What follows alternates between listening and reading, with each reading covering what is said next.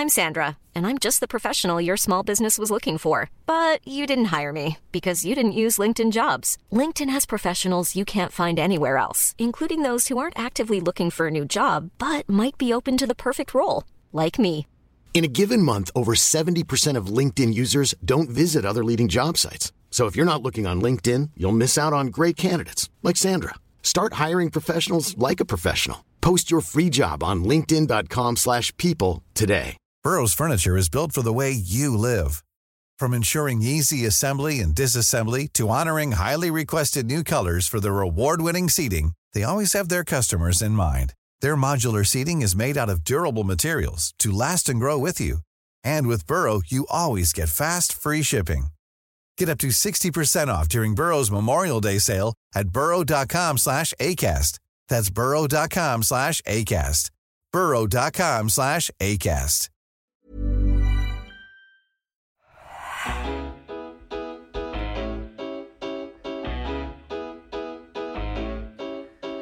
Hello, everyone. I'm Chris Wynn. Welcome to the Roker Report podcast in association with the Sunderland Community Soup Kitchen, where today we have something a little bit special. Today we have one of the most iconic voices in football. It was up there alongside the greats when it comes to football commentary, with a staggering amount of Champions League and FA Cup finals under his belt, not to mention 30 years of major international tournaments. And if that's not all, he's also been the voice of so many iterations of FIFA computer games, which I'm sure the the younger listeners might um, might recognise the voice from. And for people even as old as me, was the voice of Championship Manager 2 back in the day, which which I remember fondly. Uh, today, of course, we are privileged to welcome Clive Tyldesley. Welcome, Clive. Championship Manager 2.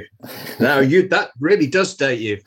yeah, I never I never mention my age, but the, my, my mention of computer games generally leads people to understand how old I am. But welcome to the Roker Report podcast. It's great to have you on. It's a delight. Thanks for asking me. Uh, how are you keeping? Are you, are you coping in this uh, heat wave we're currently in the middle of?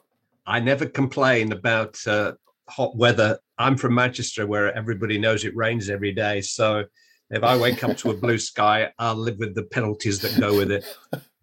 yeah, take take it while you can get it. Yeah, no, no, I'm sure people in, in Sunderland are kind of nodding along to that sentiment. I'm sure, but yeah, like I said, you know, soundtrack to so many of hours of me growing up with football. You know, computer games on the on the TV, and I know we've had this recording scheduled for a little while, and I, I you know, I had a long drive at the weekend, and as I was driving along, your voice came over the airwaves on Talk Sport, live from Craven Cottage on the opening day of the season. So, how did you enjoy your start to the Premier League season in the capital? I can live without an, uh, an obstructive view seat when I'm commentating on the radio. Um, I, uh, Craven Cottage is an absolute delight. I think that you know when you're privileged enough to have, have visited stadia of real character, and actually, if I'm very honest, give me Roker over Stadium of Light every time. I remember Peter Reid, who is, I'm sorry, I name drop, but I go way back with Peter Reid. My first big job in radio was on Merseyside, covering Everton and Liverpool when Reidy was in his pomp as a player. And I was the same age as the players. And back in the day, you not only spent a lot of time hanging around waiting for interviews uh, with them, but you went out for a pint with them after a game. And, and Peter did go out for a pint after a game, strangely. Um, and I remember him very proudly showing me around Stadium of Light for the first time, my first visit. And um, I said, Yeah, but it's not Roker, is it? That was my reaction to it. And I said, It does look quite a bit like a lot of other stadia. And I could see him being mortally wounded. It's bigger, bigger than than a lot of the other. But there were quite a number of stadia built of that ilk at that time. And when you're privileged enough to have visited a stadium like Roker Park, which could only, if you were shown a photograph of Roker Park, it could only be Roker. If you're shown a picture, how, how can I say this without insulting every Sunderland fan listening? It, it it it might just be the Riverside. I'm sorry, but it might just if you took the photograph in a certain way. So Craven Cottage is an absolute delight still to visit. But as with Roker, it comes with its handicaps. And one of them is that when everybody stands up in front of you and your position's in that old Johnny Haynes stand, you can't see either goal. yeah, yeah. I feel kind of privileged enough to remember Roker Park, and I'm, I'm so glad I had that experience because, like you said, I mean, fo- just the whole experience of going to football is completely different now. And I remember speaking to John Fickling about the, the Peter Reid years, and he always said when Peter Reid was interviewing for the job at the beginning, he said he he went in to kind of talk about the job, and and I think Roker Park was part of this. That one of his first lines was that he described Sunderland as a proper football club, but John Fickling said straight away I knew what he meant because of that history with Roker Park, and we didn't have you know some of the the glitz of maybe some of the other football clubs, and it just had that slightly different feeling about it with that that history behind it. Well, I mean, Sunderland's a long way from anywhere, and uh, you know, back in those days, it, and it's an extraordinary thing to report. As a member of the local media, I used to travel with the team, with Everton and Liverpool, when they were the best two teams in England, maybe the world, best two club teams, and, and I would travel on the on the team coach and stay in the hotel with them the night before. Liverpool always used to stay at the county in Durham, either for Sunderland or Newcastle. But I'm pretty certain I remember waking up in a hotel. Would that be Seaburn, just up the the road with the Whitburn Road, just up there? And yeah, I mean, to, to wake up before a, I guess it was a first division game, maybe I don't know. Yeah, it must have been a first division game then, and hear the seagulls and see the beach and, and go for a walk, literally along the beach just up the road from Roker Park. And you can't recreate it was the Roker Roar. It, it was mm. famous. And it was famous because you and your fathers and grandfathers on the Fulwell end made it the Roker Roar. It was one of those stadiums that really rocked, you know, when a big team came to town and when Sunderland were playing well. And Peter's pride would be the same pride as anybody who had to visit Roker on a daily basis and now was at the Stadium of Light. It's just better. Everything is better. And maybe as Sunderland fans, everything's just better at the Stadium of Light than it was at Roker. I mean, the old commentary, TV commentary position at Roker was a hazard, particularly when the wind was blowing. But you know, whether it whether age sort of dates our memories and whether we get just a little nostalgic for things that weren't that great, but Roker is yeah, it's a part of my you know early years, just as Burnden Park is, just you know, just as a lot of just as Ayresome Park w- was.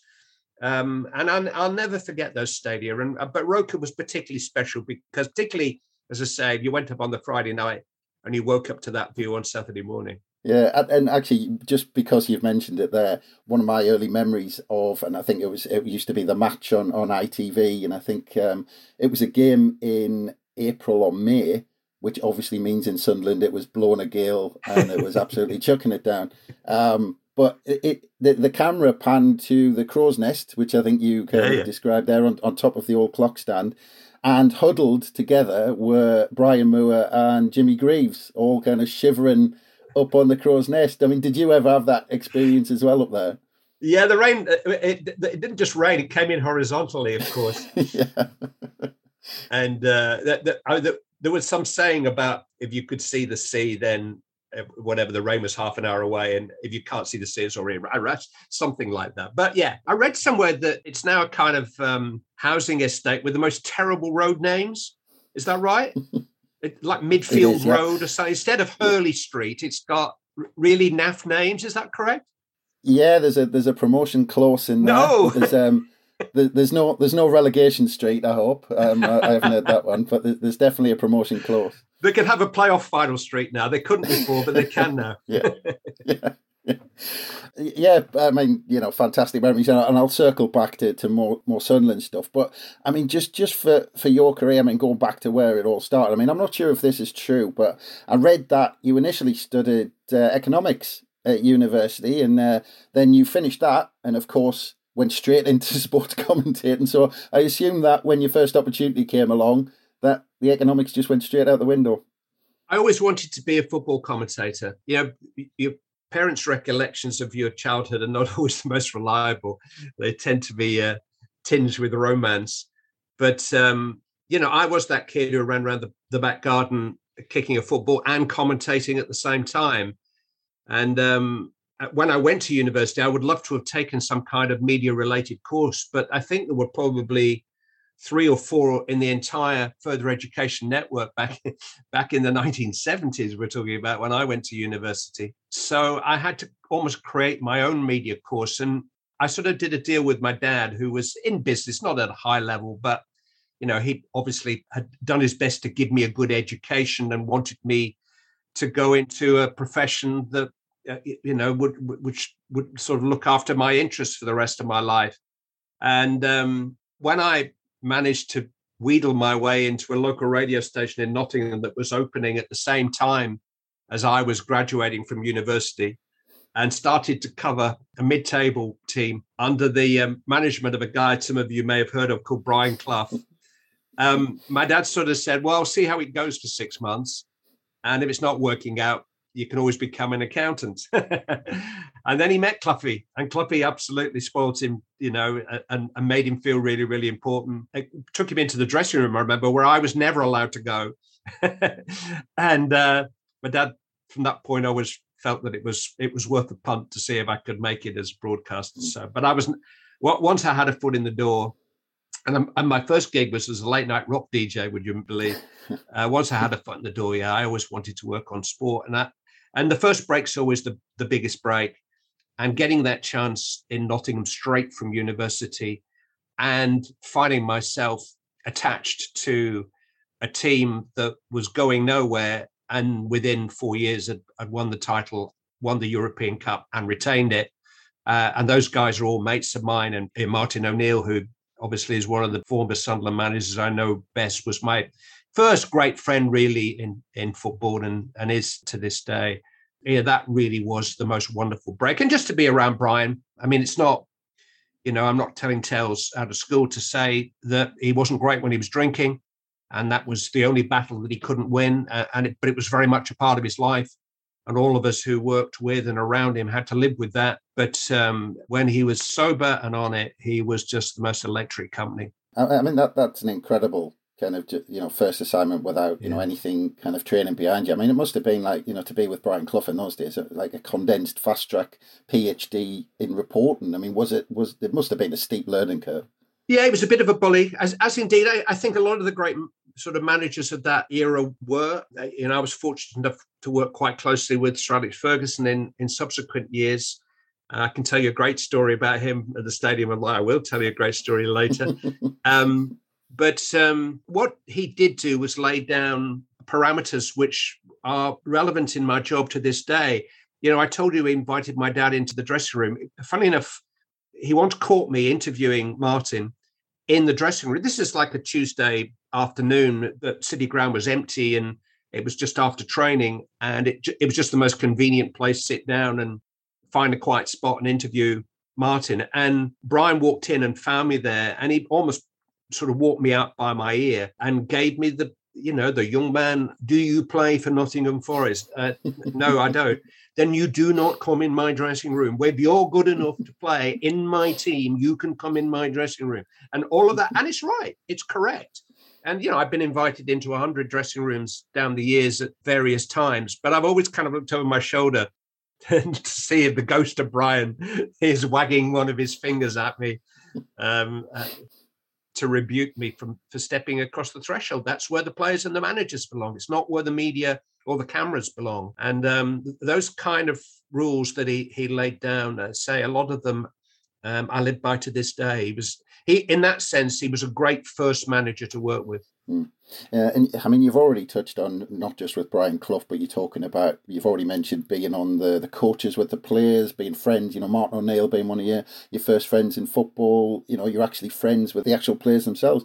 I mean, do you do you have a bit of sympathy now for, for journalists in the modern day who are kind of essentially kept at arm's length, you know, from the players by you know media teams where it seems like there's suspicion on both sides and it's almost become a game of cat and mouse to get a thought from the players and management that hasn't been drilled into them by a media team beforehand. The biggest single change that I've seen in my 4,000 years in, in the job is the distance that's grown between football and its media. And uh, I think both sides are to blame for it. And who suffers? The fans. I mean, just the basic ethos of why do we have reporters in football, be it in broadcast or uh, you can barely call it print now, online uh, platforms of one kind or another. They are the link between the fans who will never meet the players and themselves. And um, I mean, that link is now fudged a little bit by social media and by the selfie, and uh, yeah, that whole relationship between the fan and the player, I think, has changed.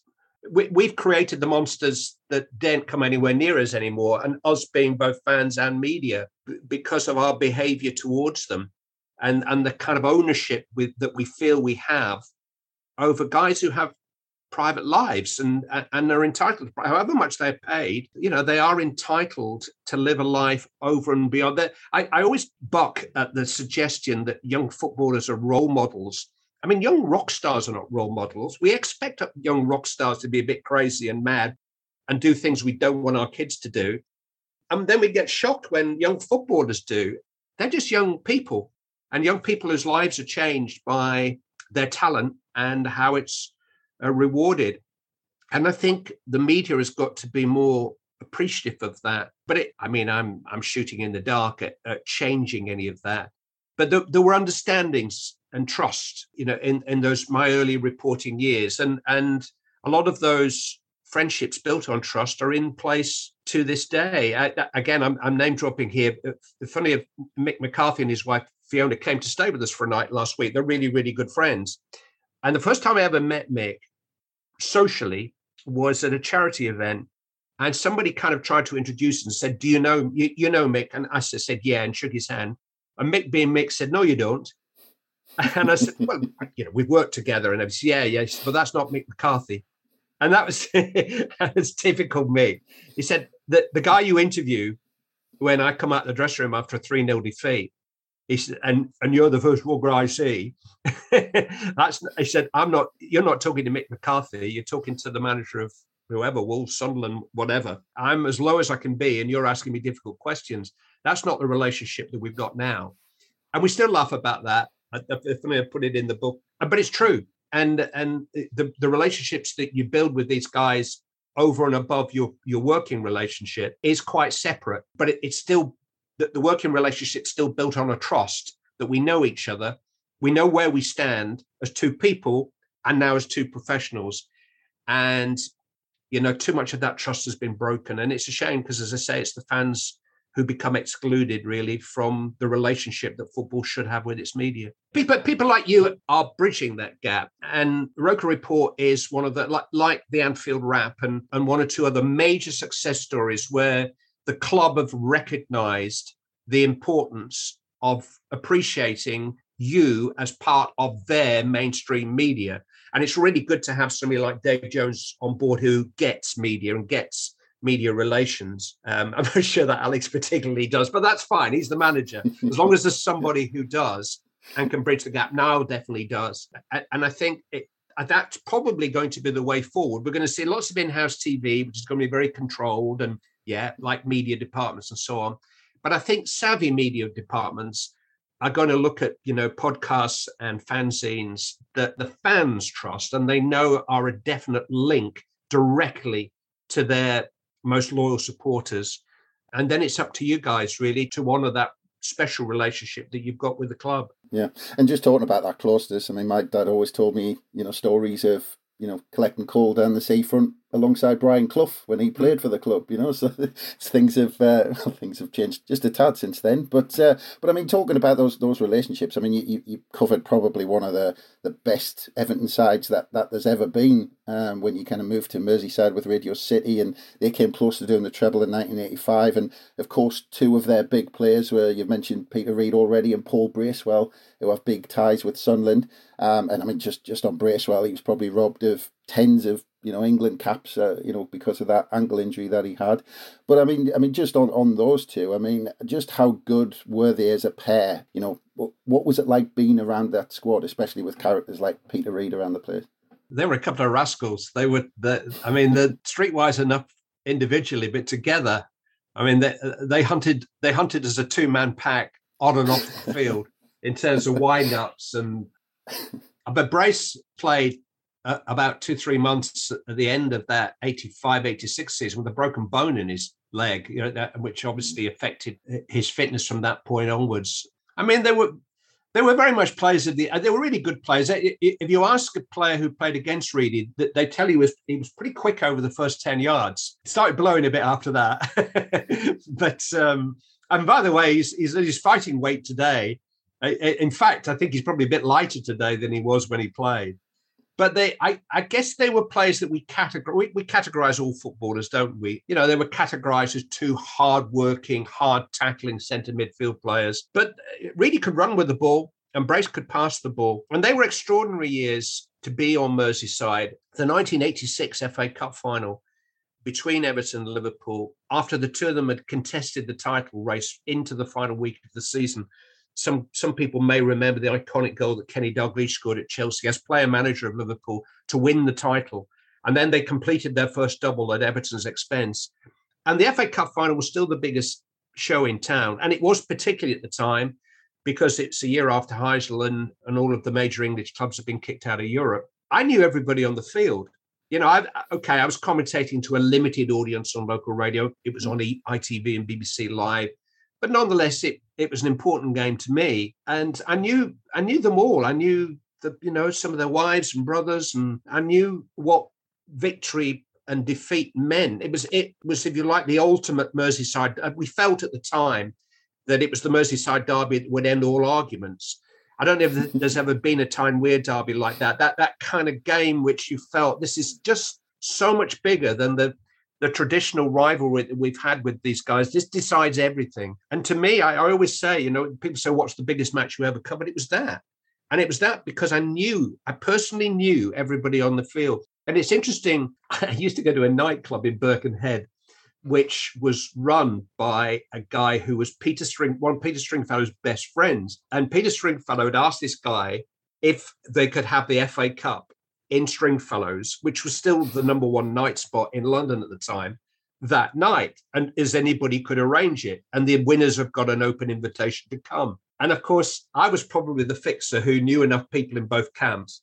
And I remember as I left Wembley that night, my final job was to find Jan Molby and Craig Johnston. say, You're taking the cup to Stringfellows, yeah?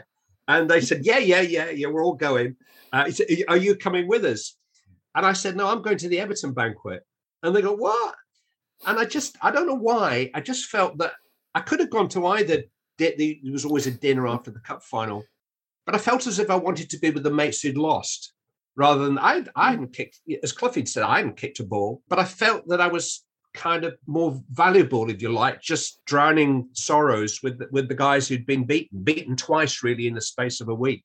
So I went to the Royal Garden Hotel that night and sat with Gary Stevens and uh, and Trevor Steven and uh, yeah and drank long into the night to, to to defeat. So yeah, that that was the relationship that I had with obviously Reidy and Paul Bracewell were in that uh, in that team.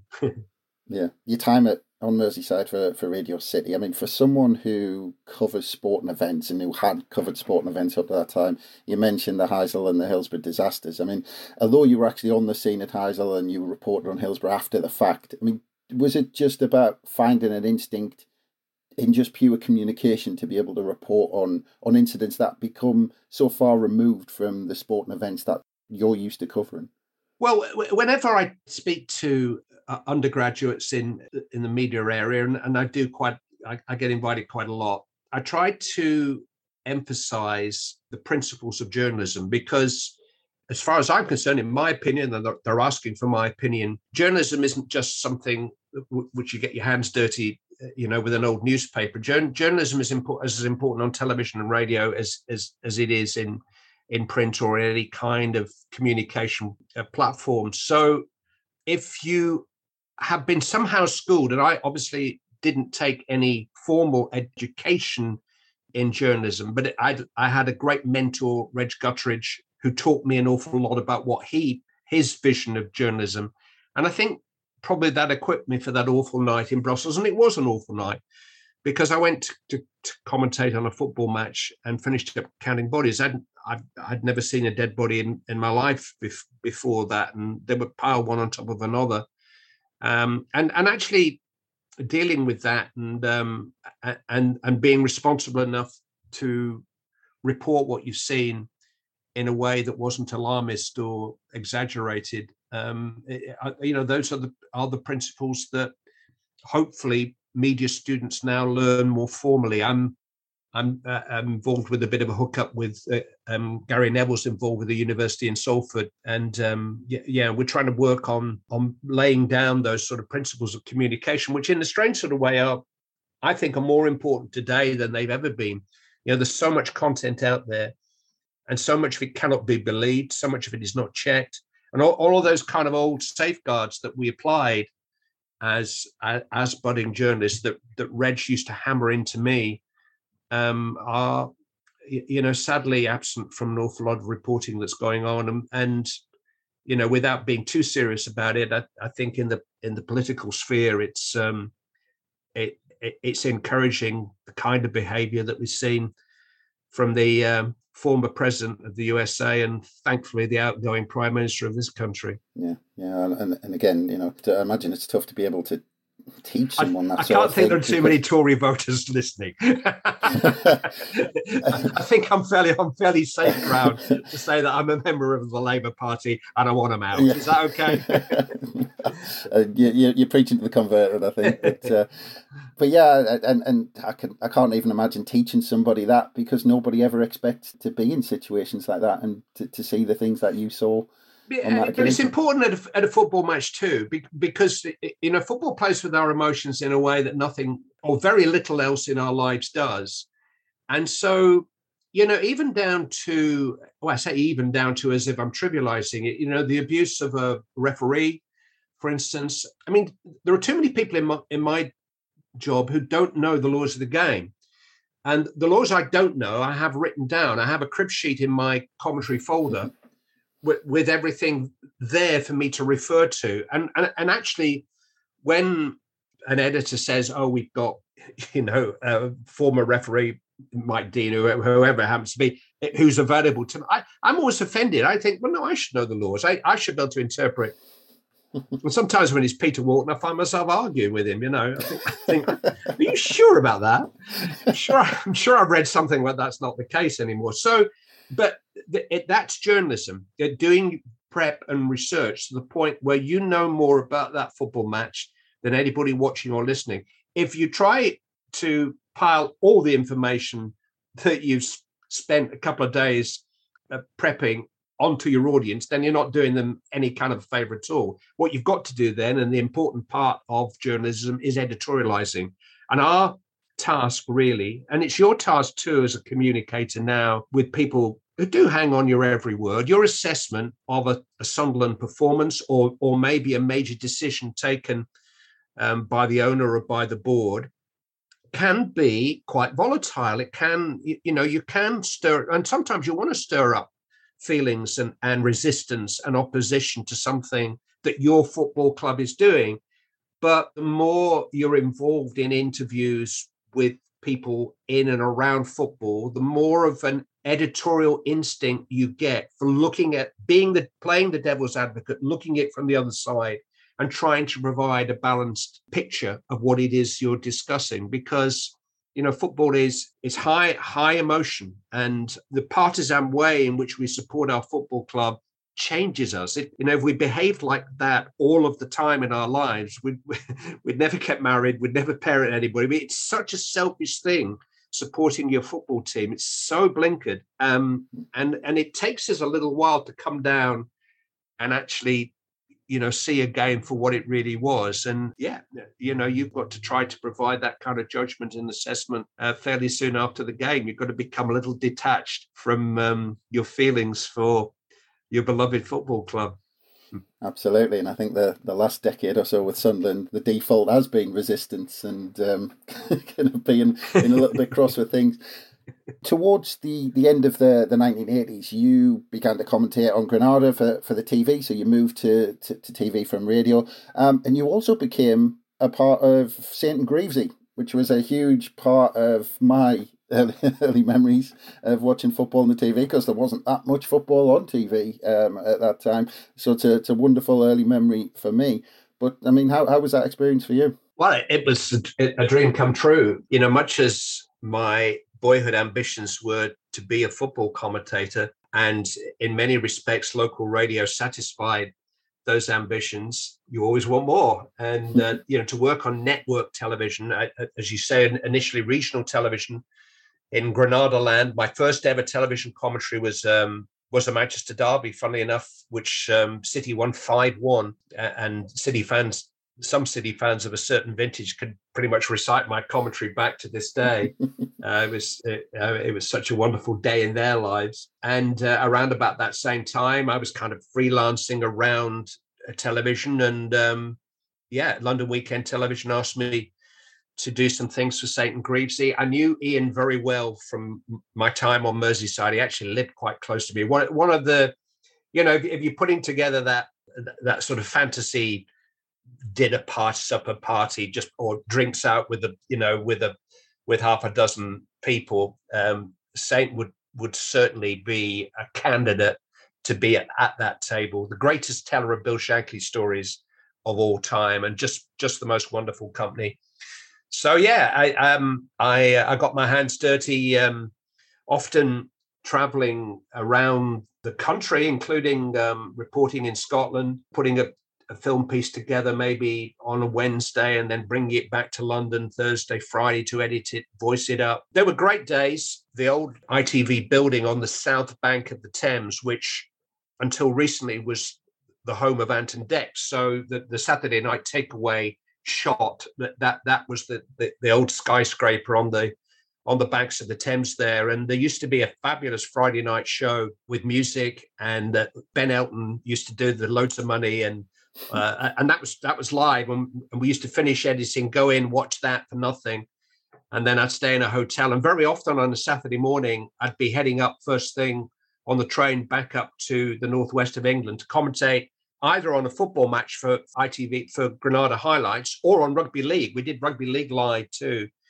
um, during that time. So they were very, very exciting days for me. And um, I didn't know Jimmy well strangely, we mentioned it with Brian. If we hung around in London on the Saturday for the show, the guys would all go again to the bar, as you do after the show. And and Jimmy, almost like the Lone Ranger, would just disappear. He'd just be gone and you know tiptoe quietly out of the building, knowing that he couldn't even you know look at a, a pint of beer being pulled. Um, but yeah, we, would stay there all afternoon with Saint and and chew the fat. And uh, yeah, it, it's it's I, I don't know. I, I suppose you. I, I, listen. I love my job to this day, and um, to the point where I miss the things that I had a couple of years ago and have been taken away from me because I'd still like uh, love to be doing them. But if I do get reflective at any time, I, I do feel that I've been lucky to do what I do during the period that I've done it, and a little bit to do with that relationship between football and its media. I had those early days when we were close to the players. And, you know, I had those early days in television of absolutely massive television audiences for live football because there was relatively little of it. You know, those famous Champions League finals that I commentated on were watched by more than 20 million people. And I've had England games at World Cups with uh, nearly 30 million. And you can't ask for more than that. And mm. and without perhaps the jeopardy or the scrutiny that comes with social media today. You know that that's changed our jobs a lot in in the last ten years. And this sounds like a moan and a complaint. It's not. I, I say I, it, it's it comes with the territory, and it's cool. It's fine. But it was different in the Saint and Greavsie days. Saint and Greavsie was probably the best reflection of how we thought about football then. And I do believe quite a lot of people still view football in a Saint and Greavsie kind of way. but it's you, no no no television company would commission Saint and Greavsie anymore. that would it, there would be a feeling that it was dated and maybe even dangerous, and yeah. that that you know the world is. The, the world changes for the better for in in many many respects. We've got um, kids kids in their late twenties, and I, and I love their you know their principles and um, you know their sense of caring about some of the major issues which probably my my generation didn't care enough about like like the future of the planet and things like that. But the sense of fun that surrounded football was a little bit of an I, I know we lived through terrible hooligan era which would contradict that but i think there was more of a sense of fun camaraderie around football generally and I, and I think some of the rival Everton Liverpool is a very good example. It, it, it really was to a large extent a fairly friendly derby. It was a bit scousers against the world really back then in that you know during the Thatcher era. So and and Hillsborough actually was a, a binding influence on the clubs, but now when I go to a Merseyside derby, I don't know. It's just a little bit. It's it's bitter, and and I don't know if the the, would, the same would be true with you and your friends up the coast. I don't know whether it's turned a bit nastier, has it? Well, well, it's been a while since we played them, and um, to be honest, we, uh, we we I think we got a little bit bored of celebrating. To be honest, because I think we beat them seven times in a row. So I'm glad. And... You you spot a really good lunch for me. I one of our boys was at university in Durham, and he was always talking about going to a, a big match. And I I know Alan Pardew quite well, and we fixed to go to a lunchtime derby at St James's. You know what's coming here.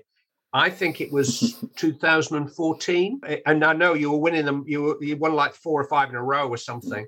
But we were guests of Newcastle United that day, and we turn up at St James's about 10:30. We were we went straight into some fabulous sort of hospitality suite where our son and the mate he brought with him were immediately given champagne. Uh, we were sitting at Alan's table. Uh, his wife was there with two daughters of similar age, who were both quite attractive young women. So our boys uh, uh and his mate were, uh, they were absolutely in heaven. They didn't really give a care uh, who won the game. But I, I obviously went and, and sat in the director's box with Alan's wife and, and my wife. And you were two up at half time there was a guy came and tore his season ticket up in, in front of Alan right in the dugout there. And Mrs. P didn't even come out for the second half. It was it was hostile. You won 3-0 and totally spoilt our day. And we flew back um, from Newcastle back down to London. And when we got to the airport, the first person I saw in the lounge was Shazy. I was like, John O'Shea. I said, Oh, you. So you really spot our day. and got a big silly grin on his face. So there you are. Your your memories of that 3 0 win at St. James are not the same as mine well, yeah, there's been so many. I can't remember which which one that was. To be honest, there's been that many. But uh, but I mean, yeah, I mean, in terms of the experiences, you've you've just talked about one there, and you know, I mentioned that with Jimmy Greaves. I doubt he ever forgot sitting on that crow's nest uh, uh, in the on top of the clock stand. But I mean, I mean, just going to, uh, you know on to experiences specific to Sunderland. I think uh, you covered the the Roy Keane red card um, with, with, his altercation with Jason McAteer, shall we say? Yeah, and, and Roy to this day is angry with himself. it's one thing being wound up by Alan Shearer and getting sent off, but it, these are his words, not mine. I know Jason too, but Jason McAteer, you know, um, and I, Sunderland equalised quite late in the game, which uh, you know Roy hated that the sort of losing losing a match that he felt that Manchester United should have won. But it was right at the start of the season after Saipan and and the big blow up in the Irish camp at, at the World Cup finals. And um, I mean, Reidy Reidy was the manager, um, and I, I, obviously knew Sir Alex Ferguson pretty well by then. I'd done a lot of work with Manchester United in Champions League finals and stuff, and he he trusted me and was very very good to me. I knew Niall. Um, I didn't know Roy at all. I didn't know Roy from Adam back then. I mean, he didn't talk to the media. So after the game, which I guess it might have been I might have been commentating for ITV. It might have been during that period when we when ITV nicked Match of the Day away from the BBC, and Reidy said, "Come and have a drink in the office afterwards." So I went into the office into Peter's office after doing the interviews, and I don't recall, but as Roy Keane walked off, Niall. bless him, yeah. decided this is a good moment for me to discuss Saipan with him on the touchline. Now, now there's one of the more intelligent footballers I've ever met. But I don't think his judgment was was particularly accurate that day. he tried to shake his hand as Roy came off. And if Fergie was unhappy with the result, I think somebody got injured. I've got a feeling Silvestre got injured that day. So the, the, they didn't show in in the in the manager's office, which is unusual for Manchester United. Win, lose, or draw. You know, Fergie's old old school and would always come in and have a drink. Um, so we sat there chewing the fat, and uh, and Niall's in the room, and suddenly the door opened without knock, and it was Fergie, and he said, "I was told you were in here," and he didn't want to talk to Reidy or anybody else. He just wanted to have it out with Niall. And there was one of those wonderful 30 second hairdryer moments, which I've actually been on the end of a couple myself.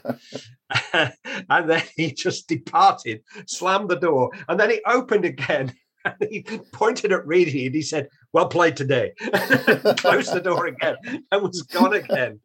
And and they they've got the magnificence of the man, the anger of what he perceived had been done to his player, his captain, you know, almost uh, unnecessarily sort of shown up in front of however many 40,000 people but then the kind of common football decency to say, "Hey, by the way, you deserve that point," and yeah, and off yeah. he went. yeah, actually, uh, well, when when I remembered that just there when you were talking about it, I think Ferguson actually um, ran up to, to Quinn on the sidelines when he went up to Roy Keane. I think I think he ran over and kind of. He was what, obviously what hunting for him afterwards. yeah, well, I mean, you mentioned you mentioned Saipan there, and um, I think your kind of coverage of those major tournaments started in 1990 as part of the the Team for ITV, which was the start of you being the voice of pretty much every major tournament since then. And it might be because of my age um, at that time, but I always think there was something special about the 1990 World Cup, even if maybe the football actually wasn't that great at that tournament. But it just had something about it. But having covered so many tournaments, which ones kind of stick out for you as personal favourite? Well, I didn't go to Italy in 1990. I was part of the ITV team back in London. The first major tournament I went to cover was 92 as part of the ITV team. And then in 94, my first World Cup was during my four years at the BBC, um, where, as I always say, I, I was Steve Cram during my, that period of the BBC. I, um, I was Steve Cram lining up against Steve Ovett and Sebastian Coe. You, are running for third place. And of course, um, Motty and Barry Davies were in their prime. So I was only ever going to get the third best game during my uh, um, my BBC days. It's difficult. I think, I think probably South Africa made a massive impression on me. Uh, it's a country that I've visited since. Uh, I, felt, I, think Cape Town's maybe the most beautiful city I've ever visited. I couldn't wait to take my wife back the following year after after seeing it during the World Cup finals. Um, I had the, the privilege of doing a couple of charity events with uh, Graça Machel, who was um, Mandela's second wife, and she was a really inspirational woman. The whole tournament was played under the shadow of his illness, um, but when he came out before the final, we had um, uh, obviously quite heavy security at, at, at that time, and um, uh, there was a little guy uh, who was very African and and used to work for de Klerk uh, in, in security, and he was a pretty tough nut and uh, I just saw him in tears next to me in the stadium, and he just grabbed my arm and he said, "That guy, that guy saved this nation." And um, I suppose did, obviously I, I, didn't meet him, but just uh, having visited Robben Island, and you know, it was a it was a happy place to be um, for four weeks. All South African people came together, and there was a real pride in showing off their nation to the world at a major sporting event. They'd won the Rugby World Cup a few years earlier, uh, very famously. So yeah, that that would that would take some beating, uh, you know, probably as a as an experience. Yeah, yeah, and like you said, you you went you joined the BBC as kind of the Premier League kicked off when the BBC had that highlights package and B Sky B as it was then they began its coverage of, of the top flight. I mean, did at the time did you and maybe everyone else in broadcasting realise at the time that Sky were were moving the goalposts in terms of that live coverage and things would just change after that? Well, the summer of 1992 was was a, a, a, a massive time in terms of football in our country and, and the television coverage of it. It's around about then that the European Cup became the Champions League. The Premier League um, was formed in the summer of 92. ITV actually had the rights to first division foot live football. You may re- remember prior to that, and uh, B Sky B took it over their highlights partner were the BBC, much so Match of the Day. It took what football ITV had away from them, really. Uh, and even as I mentioned before, I was a rugby league commentator on ITV, um, which I really, really enjoyed. And we lost that to Sky too. Um, and during the European finals in 92, I, I went pretty disconsolately as uh, uh, an ITV freelance into a camp where we were losing all of our contracts and there was going to be no work. And I actually got a phone call during the course of that championship, which took me to the BBC for four years. I didn't know for sure eh, how it would take off. And, you know, we're talking about 30 years of the Premier League. And even though we all were, there's, you know, there was football, before football wasn't invented in 1992 t shirts with pride. um, it, eh, the Premier League has been a dramatic success. Um, the, uh, there's no question about that. I, you can argue the detail and you can certainly argue the rich have got richer, and it, it's maybe anaesthetized football in a, in a in a way which the terrace fan, you know, might have an issue with. But a lot of things had to change, and um, in many ways, the Premier League was a response to the fearful state that English football had got itself into. I mean, you're, you're obviously of an age where you went to watch your Black Cats in the in the mid '80s and and to the sound of half bricks on glass, and and I remember, you know, I remember those days, and and anybody who tries to romanticize any of that, you know, Green Street, all that nonsense, they were horrible days, and we lived, you know, we lived in. I don't know why we went to football really because it was dangerous, and so something had to change. I, am still nervous about safe standing to this day. Uh, I mean, I get it, and, and it is safe, and it is important to try to bring that element back into into football, particularly if it's more affordable. I mean, that's a big if, by the way. They're going to just charge you as much to stand as they did to sit, then that's another matter. But uh, yeah, I mean, we, have all been in on, the, those away ends where you tumble 30 yards forward and you're not sure whether you're going to fall under the hooves or hit a crash barrier or, or, or what. It, it, everything had to change. And actually, Premier League and Sky and everything that's gone with that is part of that change. And a little bit like Roker and Stadium of Light, it's better. It's not the same, hmm. and we can yeah. still get uh, doughy eyed about the past, but it's better now. Yeah, yeah. I, I, mean, uh, just going back to the, the, the commentary, I mean, you, you'll move back to the ITV in the mid 90s. You know, there was a time when European Cup changed into the Champions League, and that just seemed to just take off. And that, that kind of seemed to kind of build up throughout the 90s, you know, Manchester United's failings. And then suddenly, you know, they, they kind of built up to that crescendo in 1999. Um, with the Champions League final, that's that sealed their treble, and and obviously you commentated on that that huge moment. Um, but I mean, in terms of there was multiple huge moments, you know, across across the years. I mean, is there ever a time where you suddenly almost realise that you are the voice of this huge thing that that's happening right in front of you, and you take a second to make sure you you get it right, or you leave it to the atmosphere itself to to describe what's happening? Well, I say I had a very good mentor who used to ask those questions of me all the time, and a pretty tough love, Reg Gutteridge. I mean, he was good for me in that in that respect. Did you want Manchester United to win that night?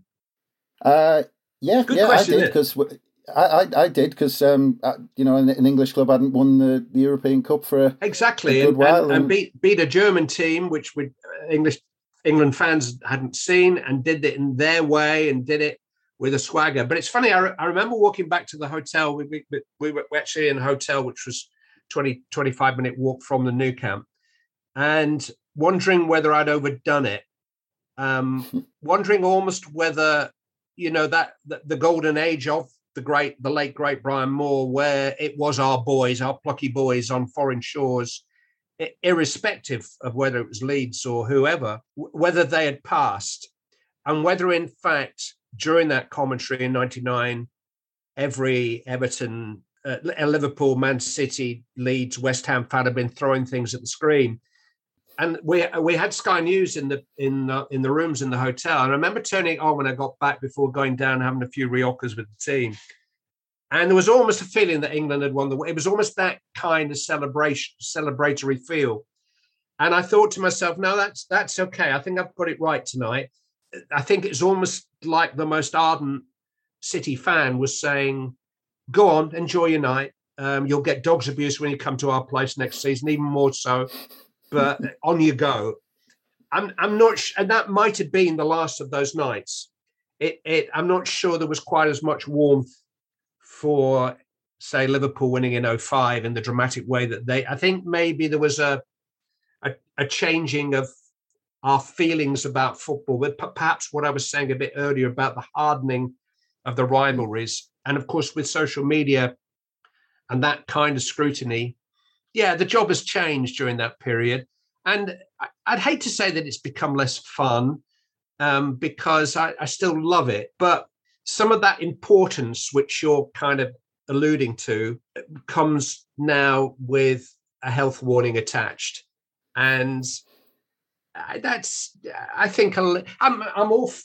I, I don't mind political correctness because political correctness is ninety percent of the time it's just respecting other people's feelings and stances and cultures, and that's great. I'm absolutely cool with that. We we do have a responsibility as communicators not to offend if we can possibly help it, but it's not so much. I always say I don't mind the haters. Everybody's entitled to an opinion. It's what I call the vultures on social media. The people who are sort of circling above us all, saying, "Did, did he just say something that might be hmm. something that might that that?" It's almost like we're taking a test rather than doing a broadcast.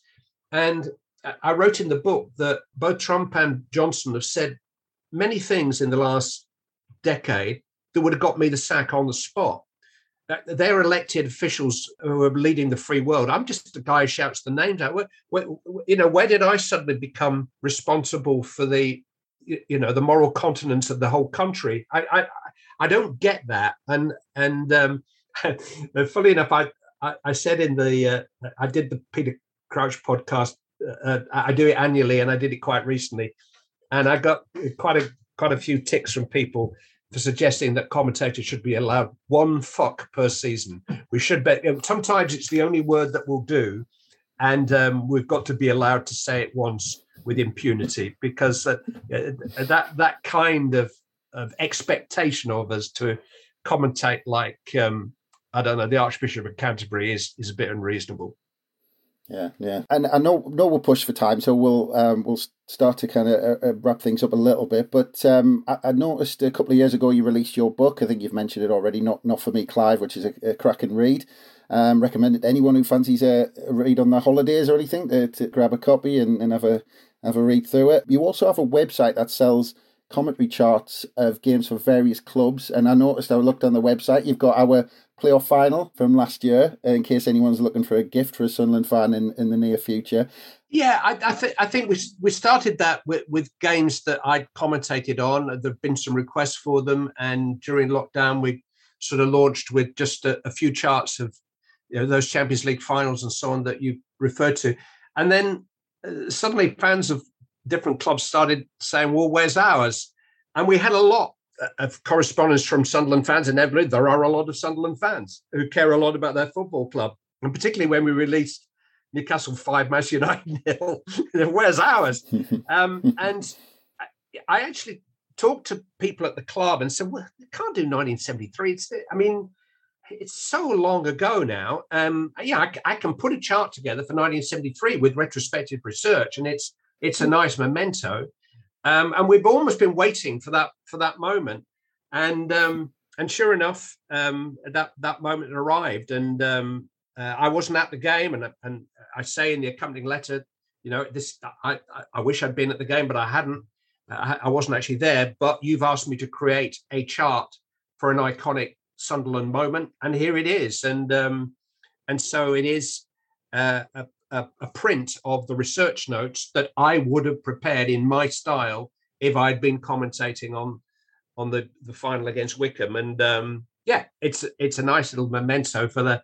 How many of you went? Forty thousand, something like that. More, forty-five. Uh, yeah, I think there was more about fifty or sixty. In the yeah, end. Well, it was probably about 100, it's, it is 150,000. It's, it's a sort of snapshot of kickoff because it's all the lineups and all the information before the game. It doesn't tell you how the how the final was won you kind of add your own memories of of your day, whether you were at Wembley or whether you were watching it back on Wearside. Um, so yeah, it's it's it's there on commentarycharts.com. The the yeah. at, at last the Sunderland print. Yeah, but well, for, for reference for Sunderland fans, it's very much like our own Nick Barnes, um, his yeah. book that he has his uh, commentary notes for, and it's very much like that, but for an individual game. Nick's Nick's got one, so that's nice. oh, but there you go, brilliant, brilliant. Um, and um, I mean, just quickly as well. I mean, we mentioned you do Talksport now. I mean, what is left for Clive Tyldesley? Is there any more? Uh, is there any events that you haven't done? Is there any more kind of ambition that you've still got to say? That's something I would still love to do. Um, I you know I, I'm I'm I don't score the goals that you know in the, the 99 Champions League final or the 05. I just happen to be there, so you never quite know um, until you turn up. You know, we, the the Wayne Rooney goal against Arsenal, probably one of the most famous I've ever commentated. He started that night on the bench. You know, on that day on the bench. You don't know he's going to come on and become the youngest Premier League goal scorer of all time and end an unbeaten record with a fabulous goal past the England keeper in the last minute. uh, so, yeah, you prepare for every game. Obviously, I'm uh, I, I've lost a couple of gigs that were really really important to me because people felt that you know a younger man was needed to do those jobs. Uh, you get setbacks, and I can't pretend they're not setbacks when they arrive. But as long as people still value my work to the point of asking me, then I'll, you know, I'll give as much professionalism preparation to to the games that I'm still asked to do. And um, yeah, talk sport. Um, it's nice to return to my radio roots. I'm doing Champions League European games for the American network now, CBS, which is is a lot of fun. I'll still be doing some FA Cup for ITV, and, and indeed I'll be at the World Cup finals for ITV, um, albeit not as the lead commentator now. Um, but that's cool. It's fine. It's um, it, this this. If somebody had said to me, you, you know, when I was that teenager or kid running around the garden, kicking a football and commentating to myself, that I would commentate on one game on television one day, that would probably been enough. I've commentated on a million and one. Um, so any more than I can add to that tally in in the remaining uh, years ahead is is a bonus now. Yeah, well, I for one hope we continue to hear your voice uh, for a long time to come because it is one of the great voices of, of English football and well, European football and international football and and uh, and everything else. But uh, but on that note, I just want to say thank you very much for taking the time out, Clive, and um, I do appreciate your time and sticking around uh, this long for us. It's been a, a privilege and uh, an absolute pleasure. Lovely. Enjoy the season. Yep, brilliant. Give us a shout if you head up north, and um, you know maybe in the Premier League this time next year. Who knows? Thanks again, everyone, for listening. Keep a look out at Roker Report for all our usual daily coverage on the lads, and keep an eye out on all the usual places for the next pod, which should be dropping very soon. But from us, bye for now.